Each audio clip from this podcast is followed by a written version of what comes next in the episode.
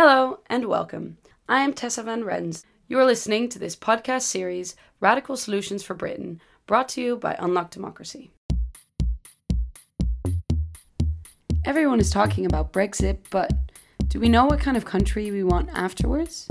Perhaps we don't need wishful thinking or rehashed ideas, but radical new solutions. So, we brought together some inspiring speakers at this year's party conferences to discuss their solutions. In this podcast, we talk to one speaker every episode about their radical idea for Britain. So, which voters could help create a clear difference between the in or out? So many young people are so keen on Young people represent 12% of the Britain voting has bloc. voted to end its membership of the European Union. British millennials don't seem too pleased with the UK's decision to leave the European young Union. people feeling that their voice is not heard About lot of areas of 45% of young working class people voted to leave. What about those people? It's our future too, Young young people have rejected the establishment's conversation about the European Union referendum. I think young people do care about issues that affect them. I think the problem is is whether they see traditional forms of politics as a vehicle to address the issues that they care about. This episode was recorded at the Labour Party conference. I'm here with Councillor Mete Coban. Could you please introduce yourself? Yep, so my name is Mete Coban. Um, I represent an area called Stoke Newington in Hackney. Uh, aside from that, I also, I'm also the chair of the Skills Economy and Growth Commission in Hackney, which looks at sort of inclusive growth and how we make sure that young people and local residents are at the heart of future uh, growth and prosperity. And I'm also the chief executive of My Life, My Say. All right. Um, could you start by explaining what My Life, My Say does? Yep, so My Life, My Say broadly is about democratic engagement and making sure that young people participate and are at the heart and are socially included in decisions that um, shape their future. Uh, we have a specific focus on Brexit at the moment, partly because it's the biggest uh, issue that affects our generation. Um, so what we do is we uh, run something called Brexit cafes or democracy cafes across the country, which bring together 30 to 40 young people together in a coffee house environment, uh, aiming to sort of reignite the 17th century discussing politics over a coffee. And the idea is, is basically an informal way to be able to engage uh, with people from our generation without sort of feeling the need to, to either wear a suit or smart clothing or sort of having to have a pre-knowledge on sort of uh, politics, but in a more informal and social way to talk about the issues that affect them. And we also run the all-party parliamentary group on a better Brexit for young people, which produces uh, um, research and advocacy. So clearly, you're doing a lot of different things, but unfortunately, I'm going to ask you to pick one Yeah. and say what is your one radical solution to fix Britain? So I think one thing, in terms of fixing Britain, I think one thing we need to understand is the biggest issues and challenges that faces uh, young people.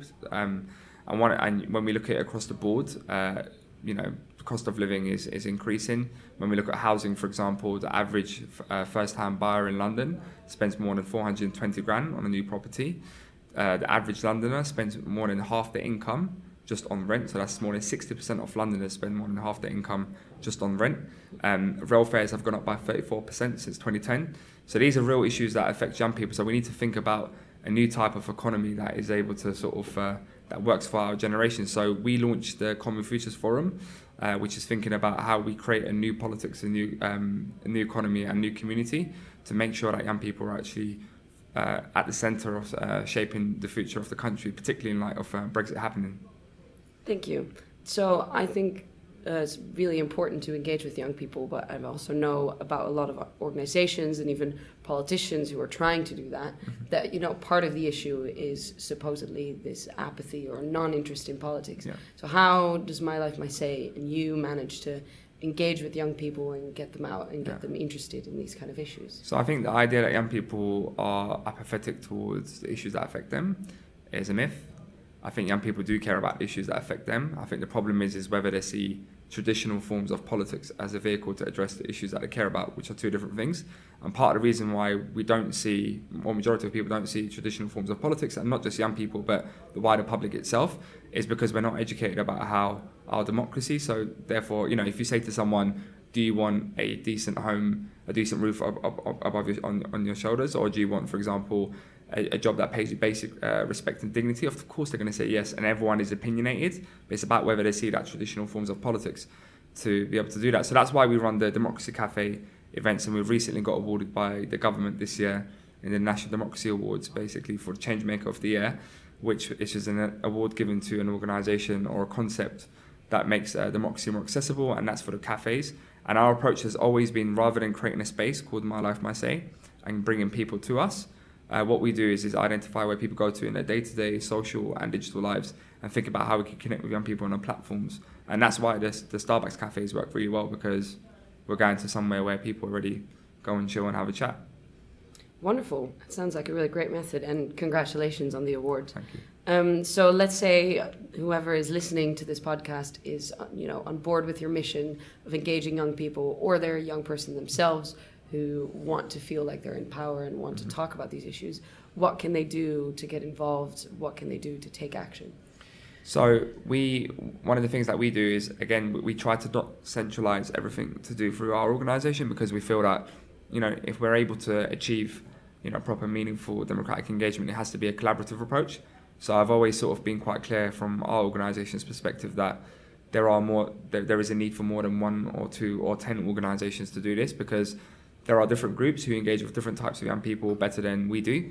Um, and again, to look at young people as one big homogenous group is wrong. You know, young women face difficult, different challenges. Young people from ethnic minorities face, face different challenges, and that list goes on and on.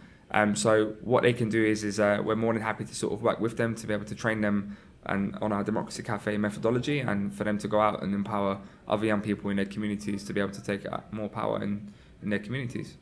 I think that's a really good idea, and I hope people who listen uh, will take you up on that offer. Thank you so much, and I look forward to seeing you in the event and hearing more. Thank you, Tessa. Thanks.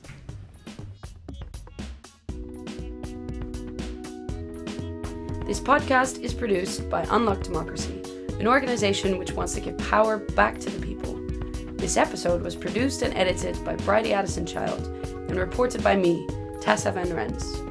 If you enjoyed the podcast, please give us a like or a share, leave any comments you have for us or for the wonderful speakers, or tell us your own idea on social media with the hashtag Radical Solution.